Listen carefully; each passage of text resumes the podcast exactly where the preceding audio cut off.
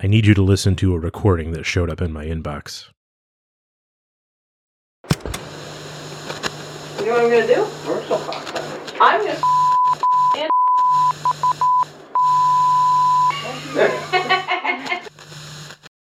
It goes on like that for 172 hours. It's definitely Maggie plotting her revenge. But how would anyone make a recording like that without her knowing?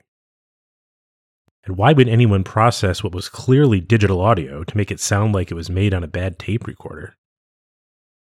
And maybe most importantly, who would go through all the effort to bleep out the fucking profanity?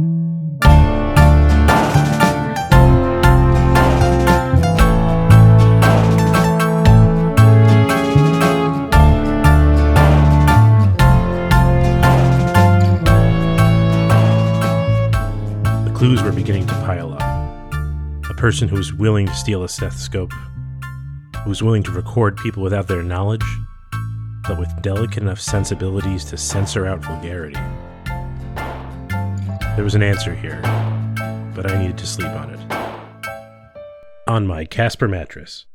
Use offer code LITMAN at checkout to pay full price.